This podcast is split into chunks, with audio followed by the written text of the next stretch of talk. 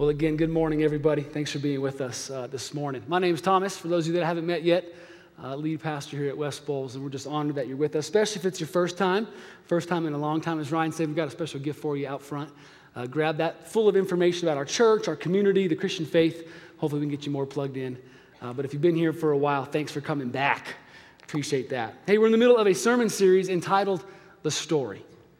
And it's a series that's based on this premise that when God first spoke creation into existence, he more or less began telling a story. It's the greatest story of all time. In fact, a story about love, a story about loss, and a story about eternal life. And the amazing thing about this story is that we don't just have to read this story, we don't just get to read this story, but each and every one of us is an intricate part of the story. We have a role to play. So if you haven't already, go in the foyer at the Welcome Center, grab your copy of this resource.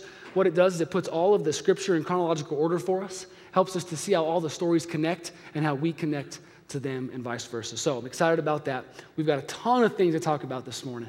So let me pray for us as we dive into chapter 24. God, speak to us now.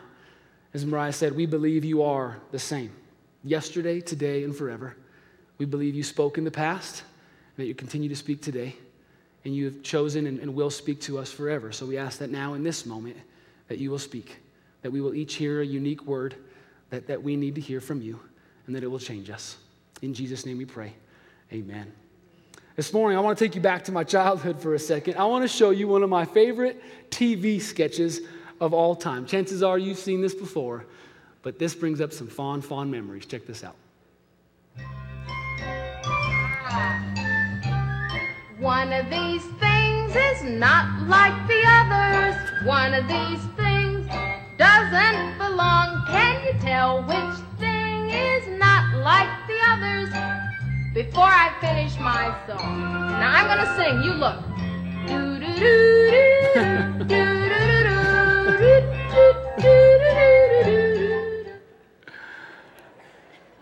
I asked Rebecca to do that live on stage, but she just wasn't feeling it for some reason. Catchy little tune, though, isn't it? One of these things is not like me. I'm not going to do it too loud. I'm, I'm kind of embarrassed. But, but think about this. For about 30 years, a Jewish man named Jesus lived in a little backwoods town called Nazareth, worked as a carpenter. There wasn't anything all that special about him. He was just like everybody else. But as we're about to see here in chapter 24, several things are going to happen in rapid succession that will prove he is not like the others. This morning, I want to try and summarize the earthly ministry of Jesus by looking at three things that made him so unique, so different, so fascinating, and so magnetic in a good way and a bad. I want to look at his miracles, his message, and his ministry. Let's just jump right into it. Last week, Nathan shared with us the story of Jesus turning water into wine.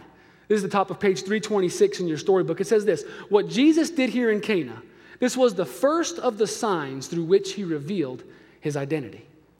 So it sounds like, based upon what John is saying, that up until this point, Jesus lived a rather normal life.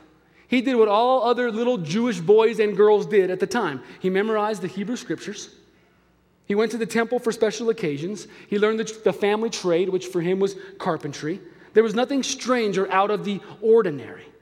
Although I'm not sure if you're aware of this, but there, but there were some second century writers who came up with some fanciful stories about the childhood of Jesus because they just thought surely Jesus had some fun being God as a boy.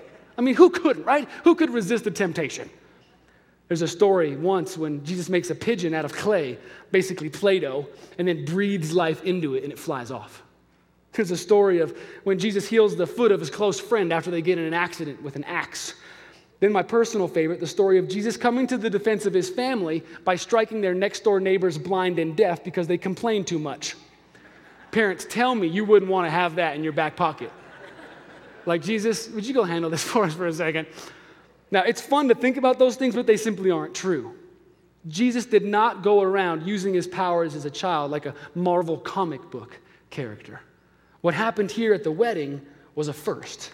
What happened here at the wedding was monumental because what happened here at the wedding began to reveal his true identity. And what happened here at the wedding started the countdown to the cross.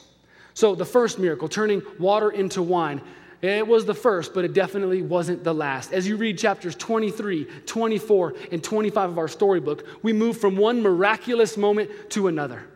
In chapter 23, Jesus casts out demons. He heals Peter's mother in law from an extremely high fever. Then he heals a man with leprosy which was the most disgusting, the most defiling, the most disgraceful disease of the time. And man, as if that wasn't enough for one day, he goes and heals a man who had been paralyzed his entire life. As you read the Gospels, Matthew, Mark, Luke, and John, we move from one miracle and one healing to another. In fact, a third of the Gospels revolve around Jesus healing people. So, top of page 330, I think, sums it up perfectly for us. That evening after sunset, the people brought to Jesus all the sick and the demon possessed.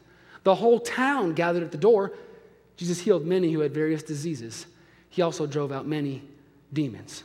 I mean, can you imagine if you heard about some guy in Fort Collins or Boulder? Like, rumor got out there was some guy up there healing sick people. He was going into hospitals and getting people out of wheelchairs. He was going into psychiatric wards and, and curing people of schizophrenia. Can you imagine if you heard that? We try talking about, like, yeah, it's Boulder. Woo-hoo, right? Like Fort Collins, like little redneck, not sure what's going on up there. But then what if a great friend came back to you and was like, nah, I saw it, man? What if a family member who had cancer came back and said, I don't have cancer anymore? What would you do? Would you not want to flock up there? Would you not, would you not hop on the highway this afternoon, even right now in this moment, and say, I've got to go see this guy? That's exactly what was happening in Jesus' day. And that's why the people said what they did on the page, uh, middle of page 331. We've never seen anything like this. No, you haven't. None of us have. In fact, the world never had. But you ain't seen nothing yet.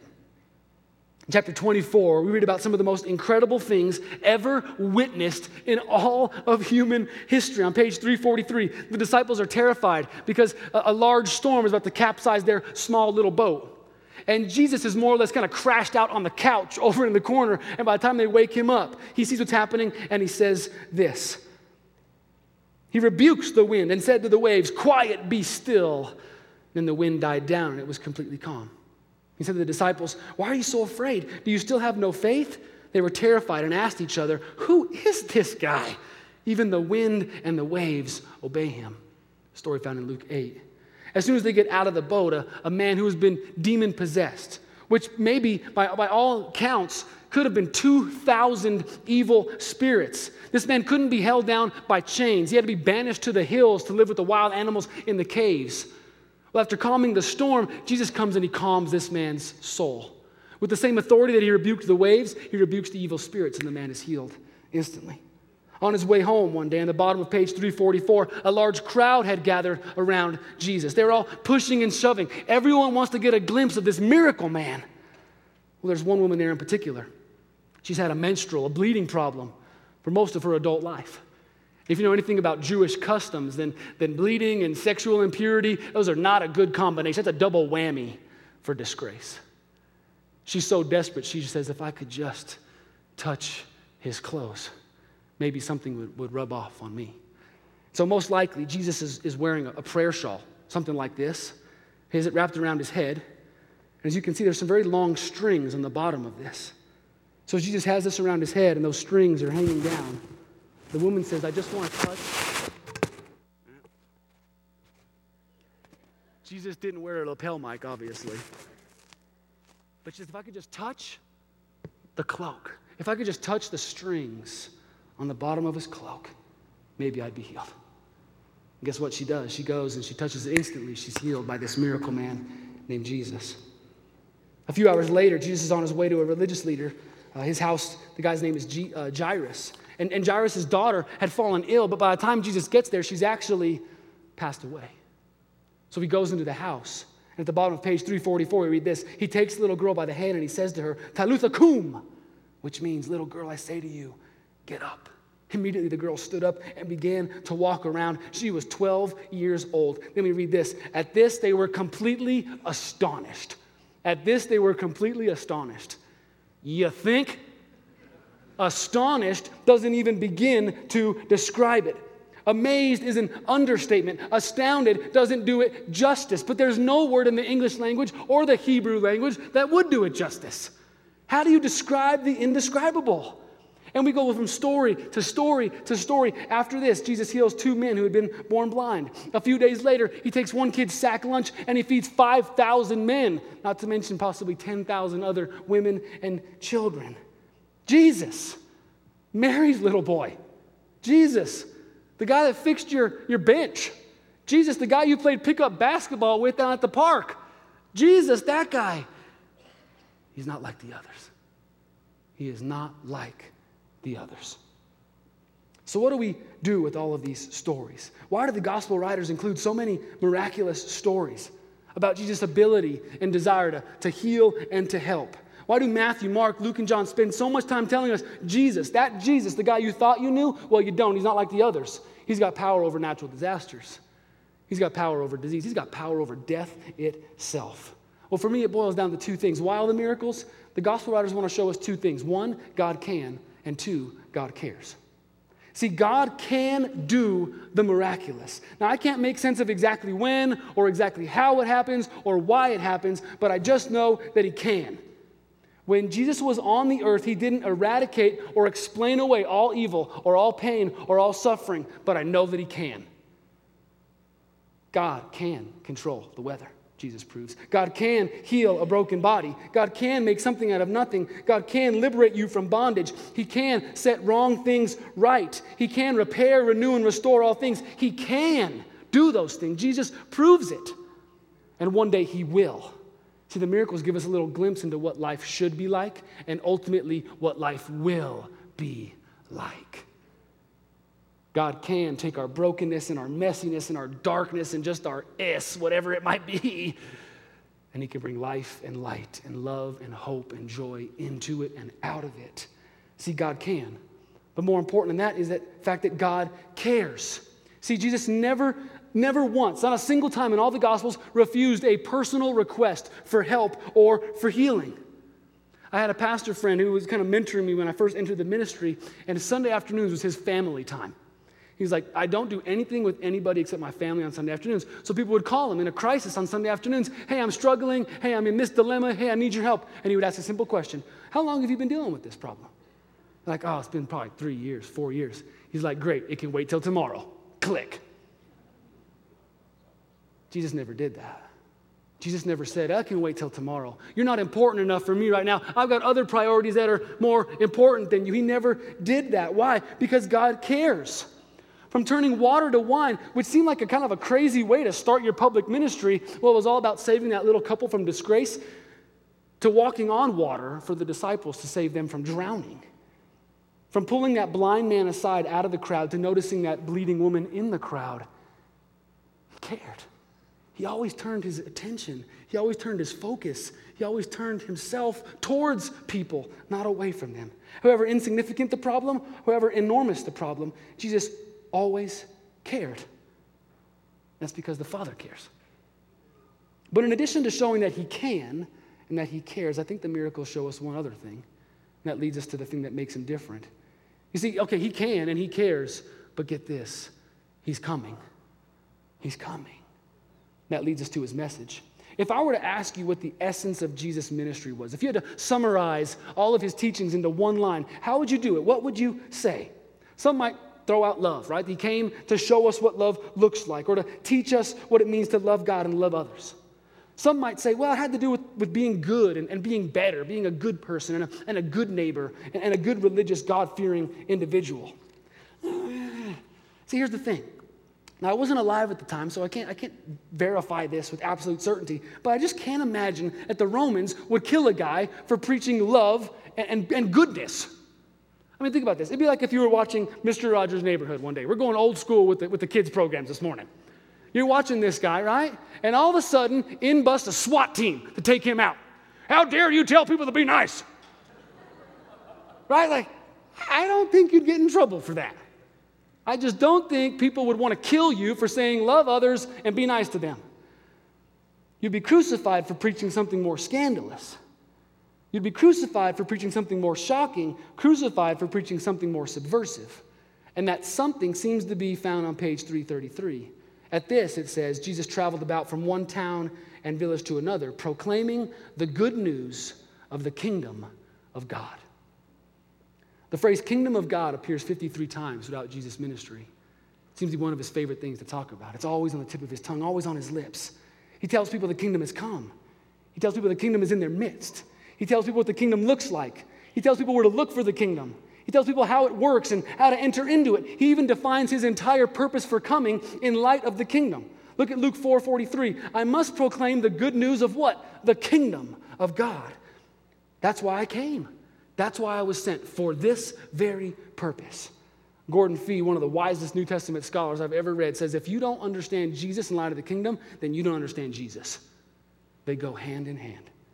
This language, kingdom of God, it seems kind of odd to us. It was like a, you know, a, a B-rated movie back in the early 2000s. And what do we do with the kingdom of God? Well, most of us assume that kingdom means like a territory, a place where a king rules, right? Like his palace. But that's not what it meant in the first century. In the first century, it didn't necessarily mean a place or a palace, it meant a king's power. It meant his authority, it meant his rule and his reign. So, when saying that the kingdom of God was here, Jesus is saying that God's power is here. Other gospel writers say the kingdom of heaven. Well, that makes sense. The power of heaven is here. The power of heaven is now here on the earth. As if Jesus is saying God's strength, God's might, God's power, the one who rules heaven itself, he's coming. He's coming here. He's coming to earth. That's what the miracles proved us. It's one thing to say that God's coming, God's going to be here any minute. Well, what are you talking about? Let me show you what I'm talking about. Then he heals. God's coming. God's rule and reign is going to break out on the earth. Let me show you. Woman, get up. Deaf man, start to hear and speak. Right? The kingdom is coming and the miracles prove it to us. Now, this would have caused all sorts of reactions from different people. Let's say we're Roman. Let's pretend that we're Romans for a second, okay? Not sure exactly how you play the part or how you get into that mindset, but let's pretend that we're Romans. Jesus came to proclaim the good news of the gospel that the kingdom of heaven is here. Well, that's an interesting thing to say, Jesus. That's an interesting way to phrase it. Rome already had a savior and a king. His name was Caesar. And this king already had a gospel message. That's exactly what we call the news of Rome expanding its territory. And the people already pledged their allegiance to a kingdom. We call it Rome. So, so don't tell me you've got a gospel message about a king and a kingdom. We've already heard that. We already have that. Thanks, Jesus, you're a day late and a dollar short. Jesus says, no, no, no, no. There's another kingdom coming, a new kingdom, a better kingdom, and the kingdom of Rome is now going to be replaced. He was saying the rule and the reign, the power, the potency of Caesar and his army, yeah, it's not all that anymore. It might have been impressive, but in all actuality, it's about to be undermined. It's about to be taken over by another. It would be as if we said something like the president, the Senate, the House, the Constitution, they're all fine and good, but they are subservient to a much greater law, a much greater king, a much greater ruler. See why the SWAT team might roll in? Mr. Rogers ain't just talking about being nice. He's talking about Rome and the way of life and the way you've been living. It's all going to change. It's all going to be flipped upside down. All right, so we're not too happy if we're Romans hearing this kingdom of God message. Let's say that we're Jews for a second. Again, not sure how you get into role, but just imagine for a second that you're a Jew. Kingdom of heaven is coming. The kingdom of God is coming. This is great news. This is something that we've been praying for daily for thousands and thousands of years. This is Old Testament prophet language about a kingdom coming, a kingdom where we're on the top, a kingdom where it's all about us. It's all about like uh, uh, us being uh, in, a, in, a, place of prominence. It's all about us and, and God eradicating and maybe killing off all of our all of the evil people that we're not friends with. It's a kingdom it's all about our health and our wealth and, and our happiness. Kingdom of God is coming Kingdom come, come on. Then Jesus started talking in more specifics about this kingdom.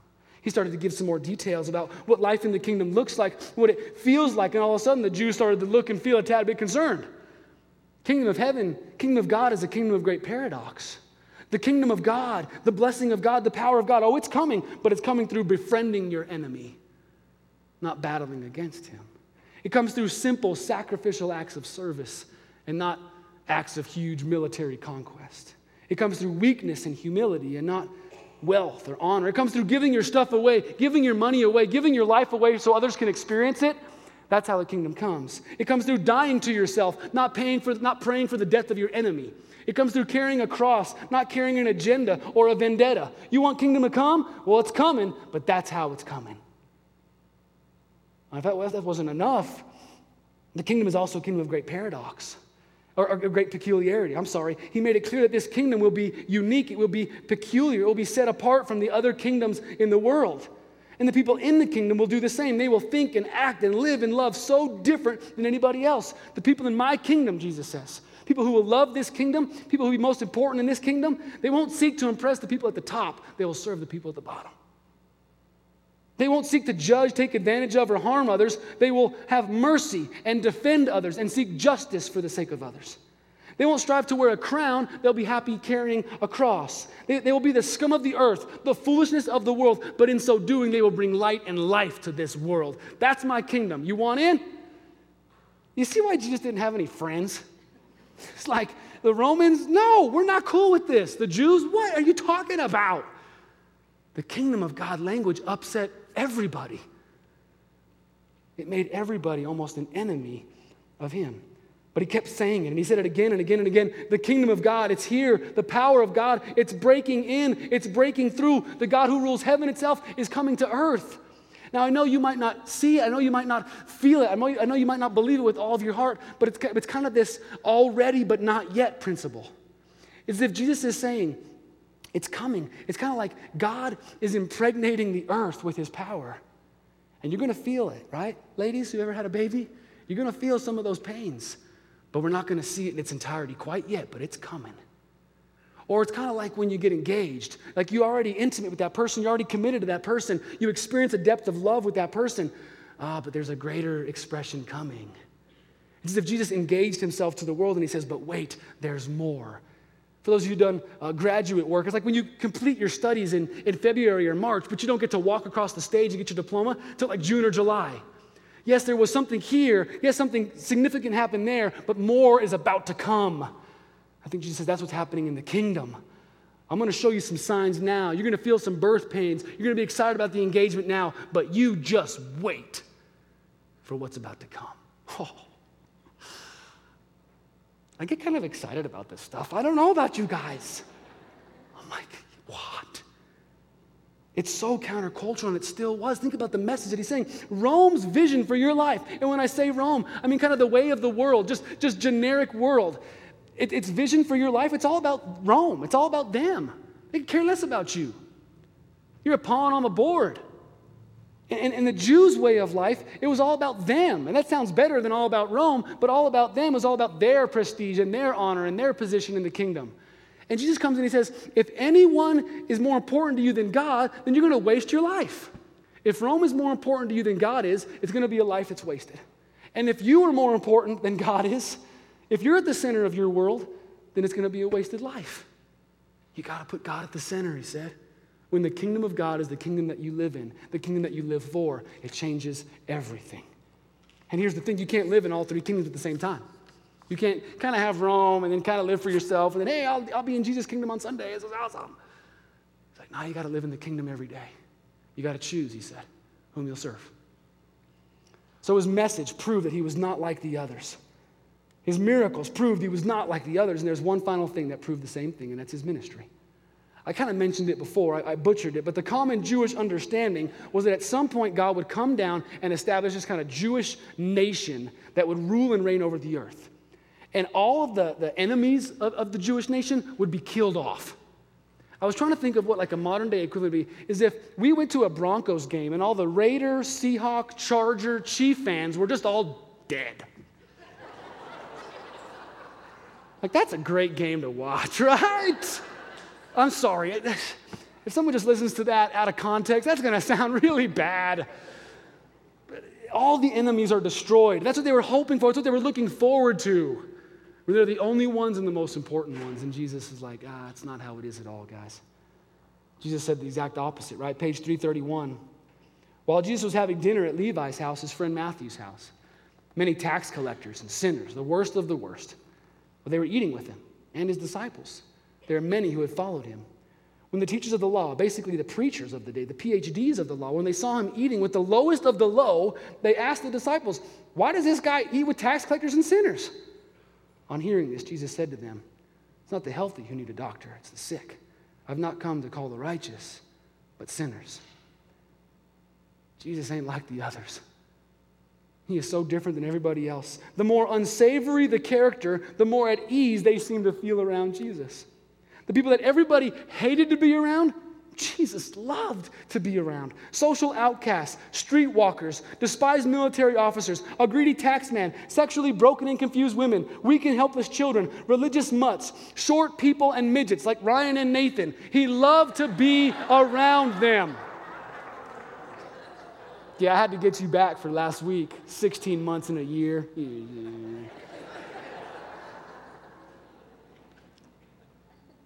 But the people that everybody else despised, Jesus delighted in. Those who were appalling to everybody else were for some reason attracted to Jesus. And in contrast, and it's kind of scary to put ourselves in this place, but in contrast, he got a pretty chilly response from the guys who went to church every Sunday. We didn't like him so much. Now, stop and think about this for a second. The only perfect person in history loved to be around imperfect people. The most powerful person of all time surrounded himself intentionally with powerless people. God himself felt comfortable around the ungodly. How could that be? Well, those who have it all together, those who are at the top of the food chain, the top of the org chart, they, they don't see their need for a Savior. They already think they have a Savior. It's themselves. But those who have been used and abused, neglected and negated, discarded and disregarded, they know they need a Savior, and Jesus was happy to be of service to them. In fact, in the Sermon on the Mount on page 340 in this week's chapter, the most famous sermon Jesus ever preached, he basically says this Lucky are the unlucky.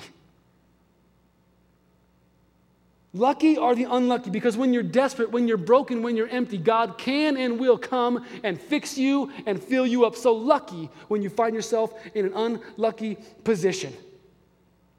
The Old Testament message was basically unless you're a Jew, you're a nobody and you should be rejected. Well, Jesus comes down and he says, In heaven's eye, nobody is a nobody. And God will never reject rejects. Wow. Now, he came for the rich, he came for the elite, he came for those people, he came for everybody. But he wanted to make sure that you saw he came for this end of the spectrum too. And maybe primarily for the bottom end of the spectrum. This should change the way we present ourselves, don't you think? I mean, we try so hard to present this squeaky clean image that we have it all together, that we're not struggling with anything, that we're not messed up and broken. Yet, guys, that's who Jesus likes to be with.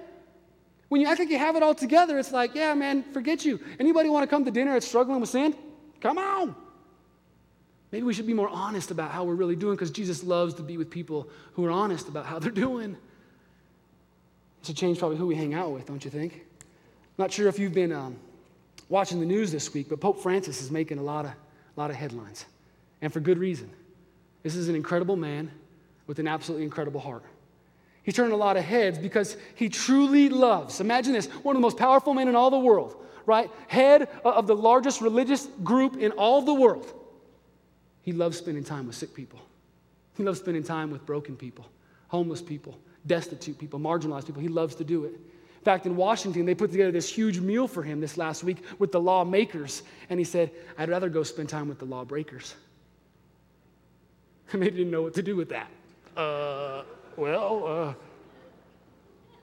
and people didn't know what to do with Jesus either for the very same reason. And, and Pope Francis, it's an amazing example, it's an amazing witness, but that shouldn't be odd to us. That shouldn't come across as weird to us. That's the example that's been set for us.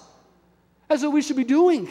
We should be emulating Jesus in that way, emulating Pope Francis in that way. See, the ministry of Jesus and who he hung around with and how we talked about him and cared for him, it proves he's not like the others. He's not like all the other twos on the page. He is so unique. So his message, his miracles, and his ministry. That's the life of Jesus. Now, this was hard to preach through the entire life of Jesus in one week. I wouldn't suggest doing this at home. But what do we do with this stuff? What, what, what, do, we, what do we do with this stuff? How do we, how do we take this stuff now and, and apply it to our lives? I mean, what do we do with the guy who is so different, so powerful, so subversive, so polarizing, so loving, so kind, so radical in his approach? What do we do with the guy who performs miracles? What do we do with the guy who preaches a countercultural message? What do we do with the guy who ministers to people we avoid or pretend that we're not? What do we do with that? Well, I think chapter 24 gives us the answer. We have three options. On page 344, Jesus performed one of his miracles. I told you about those 2,000 demons. Yeah, he cast them out. And after he did that, it says this the people began to plead with Jesus to leave the region. Literally, it says the people asked Jesus to leave them alone. So that's one option that you have. You can just ask Jesus to leave you alone.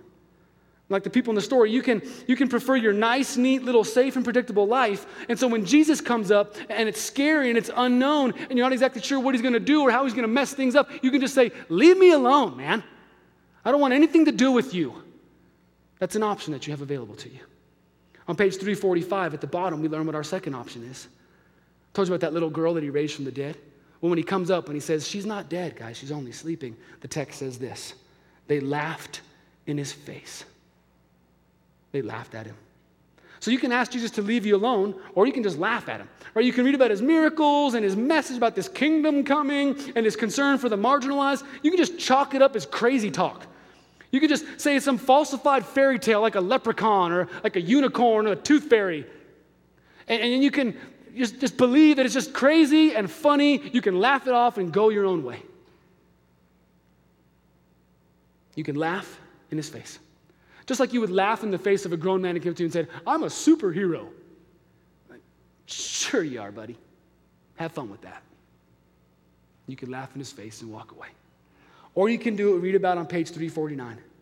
The people ask, What must we do to do the works that God requires?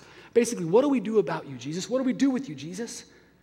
And Jesus answered this way The work of God is simply this to believe in the one that he has sent on page 350 whoever believes in me will never thirst again and then again the very next line very very truly truly i tell you the one who believes in me has eternal life ask him to leave laugh in his face or believe this is true believe that he is the lord hopefully you spent all month just memorizing the passage that we chose i gave you an easy one i got softball pitch for god so loved the world he gave his one and only son that whoever believes in him will have life starting now and going for all of eternity.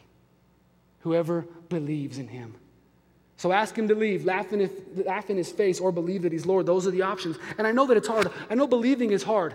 I know it's hard to believe that all this crazy stuff is true. It's hard to believe that Jesus is who he says he is, that he did all that he claimed to have done. It's hard not to be weirded out by this stuff. It's hard not to be scared of it or amused by it. But this morning, I think he's asking all of us for the first time, maybe the first time in a long time, do you believe it? Do you believe this is true? Do you believe I performed all those miracles and that's how it will be one day on all the earth? Do you believe there is another kingdom, a better kingdom, a more significant kingdom out there? And are you living for it? Do you believe that? And do you believe that the least of these are the most important to me? Do you believe it? Belief is hard, isn't it? My wife got into some cleaning products recently, and they're pretty cool. It's like you don't have to use these extra uh, things. Okay, I'm going to talk way out of expertise here.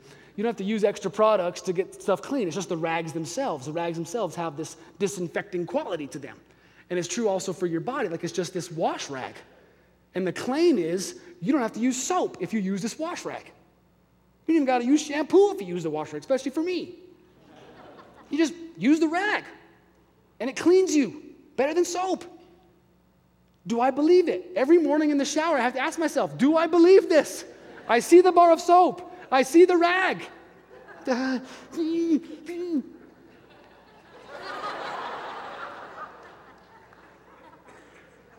But belief changes behaviors, doesn't it? When you really believe something, you act like it. So, do you believe it? Do you believe Jesus did this? Do you believe that he said this? Do you believe that these things are important to him? Uh, this morning, I want to end uh, with a closing prayer. And as I do that, I'm going to ask a couple of you to step out in faith. And maybe this is the first time this morning you're, you're ever going to proclaim or declare a belief in Jesus. that you hear about the miracles, you hear about the message, you hear about the ministry, and you, you want to this morning say for the very first time, I believe it. As I say this prayer, I'm going to have a line in there where you just raise your hand.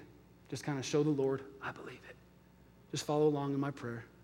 And for those of us who have said that prayer many times, those of us who have raised our hands many a time, you don't need to raise this morning, but I just want you to recommit and reproclaim, redeclare, if you will, this belief in Jesus. So let me lead us in that prayer time now. God, you are an incredible God. There is no God like you, heaven above or earth below. And we are amazed by you, God. Uh, there are so many things that we read about in this morning's chapter that overwhelm us and that are indescribable, Lord, and that eh, you describe them so perfectly in the Gospels, God. You came down and you performed these amazing miracles, and it's hard to believe it, God. It's hard to believe that, that dead people were walking around and that sick people were well again and that paralyzed people were okay again. It's hard to believe that, God. It's hard to believe that really happened. But this morning we say with all that we can and as best we can, we believe it. We believe that happened. And God, we hear about this message of another kingdom and a, and a better Savior and a different way to live this life, not for Rome, not for myself, but for you. And it's so hard to believe that that's the way to life. It's so hard to live that way. It's so hard to deny myself and live for other people, God. And yet this morning I proclaim, as I hope this church does, that we believe in that. We believe that is the way. We believe that you are the way. And God, the ministry that you had to everybody, but especially to the weak and to the broken. Oh, God, it's so hard for us to see ourselves in that group, and it's so hard to go put ourselves in that group. But this morning, God, we proclaim and, and, we declare, maybe for the very first time, that we believe. We believe that's who you came for and that we're in that group, and now you want us to go spend time with that group. God, we believe that's how we will see and experience and bring the kingdom. This morning, God, there are those in this room who have never publicly or formally declared a belief in you. And as John 3:16 states, that's all it takes. In light of all that you have done, all you ask us to do is believe it. We don't have to justify it. We don't have to defend it. We don't have to explain it. We don't have to rationalize it. We don't have to be able to teach it. We just have to believe it. So this morning, those for the very first time will be raising their hand, God. They raise their hand in this moment and they say that I believe. I believe that Jesus is who he claimed to be. I believe that he did all that the Gospels describe that he did. And I believe that he is life for me. I believe it. I believe it this morning, maybe for the very first time. God, I've just kind of been running away from you. I've been acting like this is crazy talk. I've asked you to leave me alone for a long time, but this morning, God, for the very first time, I raise my hand and I say, I believe. I believe this is true. I believe you are the Lord, and I believe you have best interest in mind. And God, for the rest of us, for the rest of us who have maybe made that declaration before, we say again, maybe for the 10,000th time, we believe. We believe. We believe. We believe this is true and right and the best story there is. We believe it. And we proclaim that belief to you. In Jesus' name we pray. Amen. Thank you guys so much. Thank you for those who raised your hands. Uh, if you did this morning and want to talk more, come find me. We'll have some Stephen ministers down here that would love to talk with you more about uh, what that declaration of belief is all about. So proud of you for doing that. And thank you, church, for the rest of you saying that.